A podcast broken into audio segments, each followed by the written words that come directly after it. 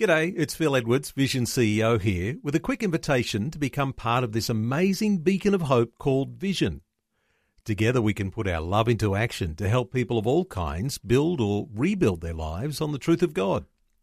Please consider the part you can play during our upcoming Visionathon appeal, remembering that it's your support that makes Vision possible, including this podcast. This podcast is made available by Vision Christian Media thanks to the generosity of our supporters. Your donation today means great podcasts like this remain available to help people look to God daily. Please make your donation to Visionathon today at vision.org.au. If you are running around saying, God cannot use me, I can't do anything for God, you are making a mockery of God's plan for your life. So, what's God's plan for your life? Hello, and welcome to Leading the Way with pastor, author, and international Bible teacher Dr. Michael Youssef.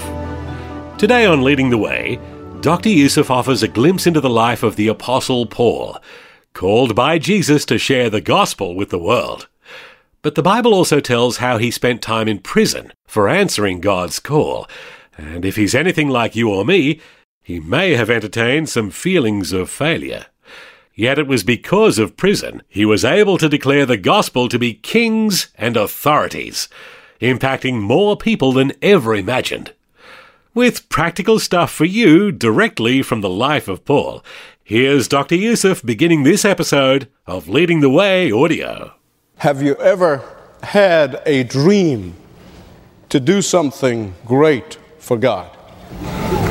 Have you ever had a dream that you could accomplish mighty things for God? And then obstacles came your way. Difficulties had arisen in your life. Opposition mounted. Circumstances were just not favorable. And then you gave up the dream. I mean, if you had ever had a vision for God, or I should say, God's vision for your life, and then for a moment or two, an hour or two, a day or two, a month or two, a year or two, you were on top of the world with that vision. You were on top of the world with enthusiasm for wanting to accomplish the vision that God has given you. And then somebody discouraged you. Somebody told you that it is impossible. Somebody came and poured cold water over the fire of your vision. Well, I want you to listen carefully today because this message can be used of God to renew God's vision for your life. This message can be used of God to rekindle your passion for Jesus Christ. This message can be used of God to renew your God given dream. This message can be used of God to encourage you today. Encourage you to overcome human tendency. Will encourage you to overcome natural inadequacies. It will encourage you to overcome the surrounding circumstances. When the Apostle Paul encountered the resurrected Jesus Christ on the road to Damascus in Acts chapter 9, the Lord Jesus confronted him as he is not persecuting the church of Jesus Christ, but he was persecuting Christ himself. And then he said to him, He said, I want you to get up and I want you to go to the city of Damascus, and there you're going to meet a man by the name of Ananias. Meanwhile, the resurrected Lord Jesus Christ spoke to Ananias, a godly believer in the Lord Jesus Christ who lived in Damascus. And he said to him, He said, Ananias, I want you to go and see Paul. Saul of Tarsus was known then. And his knees began to knock. His heartbeat was racing. He said, Lord, do you know what you're talking about? This man is known to imprison Christians. This man is known to arrest Christians. This man is known for killing Christians. Lord, do you know what you're talking about? And here's what the Lord Jesus Christ said to Ananias in Acts chapter 9, verse 15. The Lord Jesus said to Ananias, He said, Go, for he is a chosen instrument of mine to carry my name before the Gentiles. And listen carefully to this one and to kings. Some translation says kings and rulers, and to the sons of Israel. And here it is in one verse, the Lord Jesus Christ spelled out his vision for the Apostle Paul and for his life. That was God's vision for the Apostle Paul. What was it? That he would testify to the name of Jesus before kings and before rulers and before people in power and to the Gentiles and to the sons of Israel. Listen carefully, please, what I'm going to tell you. Before Paul was born, God had a vision for his life. Before the foundation of the earth and the earth was created, God had a vision for Paul's life. It is true to say that if you are a child of God, not just child of God by creation. I'm talking about a child of God by rebirth, by regeneration. If you are born again, if Jesus is the Savior and the Lord of your life, then I want to tell you that God had a vision and has a vision for your life. Not just a vision to redeem you, not just a vision to save you, not just a vision to adopt you, not just a vision to choose you and elect you, not just a vision to sanctify you, but a vision to use you. If you are running around saying, God cannot use me, I can't do anything for God, I am not gifted, there is nothing that I can accomplish for God, you are making a mockery of God's plan for your life. You are making a mockery of God's election and call upon your life. You are making a mockery of God's sovereign plan for your life. You are making a mockery of God's vision for you and God's dream for you and for your life. Listen carefully. Any halfway decent parent has a vision for his or her child. Listen, we work hard, we save hard, and we put all of our life savings in good schools and good colleges. Why? Because we have a vision for our children. But then, listen to me carefully then. If the best of our vision for our children, the best of our vision for our children, cannot be compared with God's vision for each one of His children at best, our vision for our children pales in approximation to God's vision for His children. Our vision at best for our children is flawed in comparison to God's vision for each one of His children. God's vision for Paul, spelled out here in Acts chapter 9, verse 15, that he would testify before rulers before kings for the name of Jesus. And then in Acts chapter 26, that vision becomes fulfilled. This vision takes place.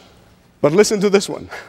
You see, between Acts chapter 9 and Acts chapter 26, there has been a whole lot of difficulties and obstacles and barriers. Between Acts chapter 9 and Acts chapter 26, there has been a lot of suffering and pain for the Apostle Paul. Between Acts chapter 9 and Acts chapter 26, there has been a whole lot of endurance on the part of the Apostle Paul endurance of starvation, endurance of stoning, endurance of lashing, endurance of misunderstandings, endurance of impoverishment, endurance of insult, endurance of imprisonment, endurance of mockery, endurance of all kinds of hardships and suffering.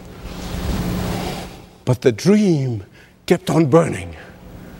And the vision kept on moving forward. because it's God's vision. Not something Paul concocted, said, I'd like to do this.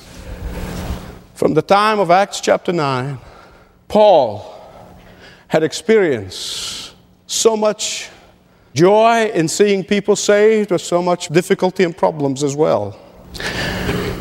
In Acts chapter 9, particularly verse 15, God told Ananias about his vision for Paul. I have no doubt in my mind that Ananias told Paul at some point.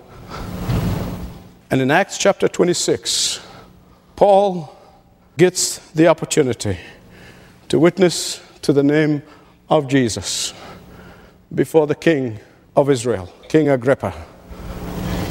Kay Arthur, in her book, Lord, I Want to Know You, said the following. She said, Our world, for the most part, lives for today. To most, the future seems uncertain, so hopeless that they have lost their vision, and therefore live only for their immediate happiness. Without vision, people perish. Then she goes on to explain what happened during the Korean War. She said that the majority of our men who were taken captive never tried to escape. She said that was unprecedented, especially if you compare it to World War II. They were resigned to prison because they saw no future. They had lost their vision.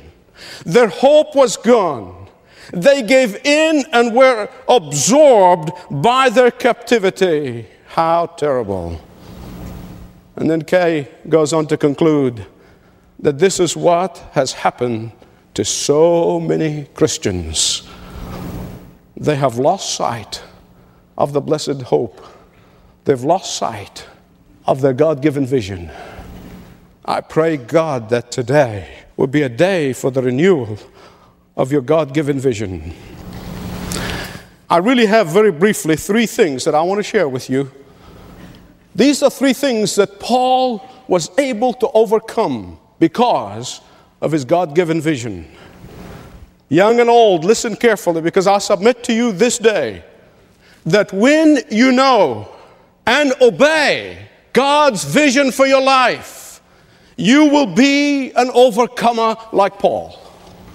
I am absolutely convinced that most of the prolonged defeated Christian life it comes from either not knowing or not obeying or forgetting God's vision for your life. I'm convinced of that. I am absolutely convinced that most of the inability of Christians to be overcomers results from not knowing or not obeying or forgetting that God has a vision for every one of you, regardless of your age and regardless of who you are.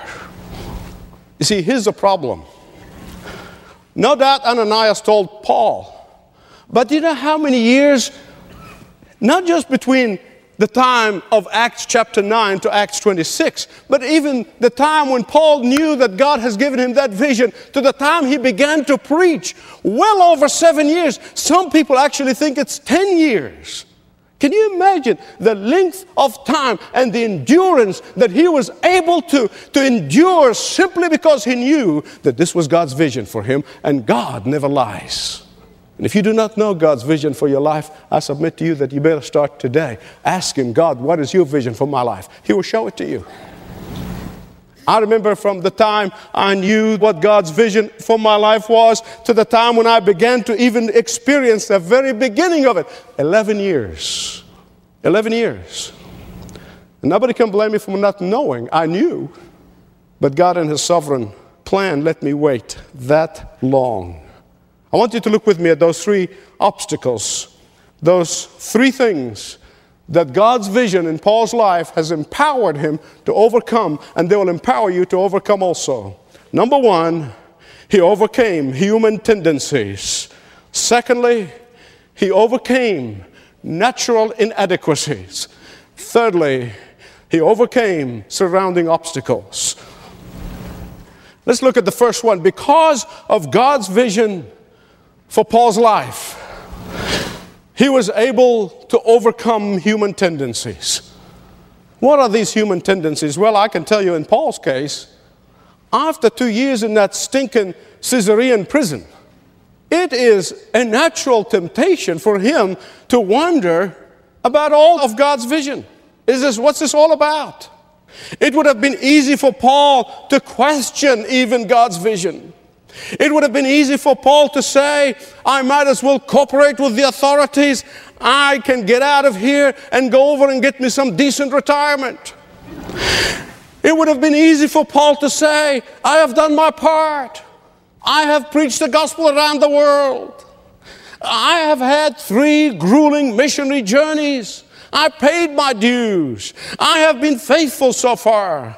I have served my time. Let me give an opportunity for somebody else. I want to get out of here. These are all human tendencies. They're all human tendencies. Our human tendencies often say, somebody else will do it. Our human tendencies often says, somebody else will be more effective. Somebody else is better off. Somebody else has the right qualifications. Somebody else. I'm tired of standing out and standing out and being counted. But had Paul given up at this point, he would have lost out on the fulfillment of God's vision for his life that was there before the foundation of the earth. A vision to testify to kings and rulers. Hear me right, please. Listen carefully to what I'm going to tell you. Every one of us know what these human tendencies are.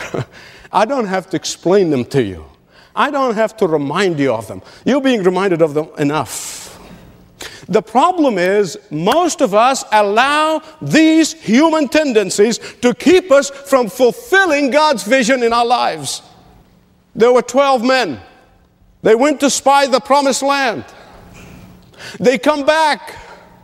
10 of them said, it's impossible. There are giants in the land. We can't do it.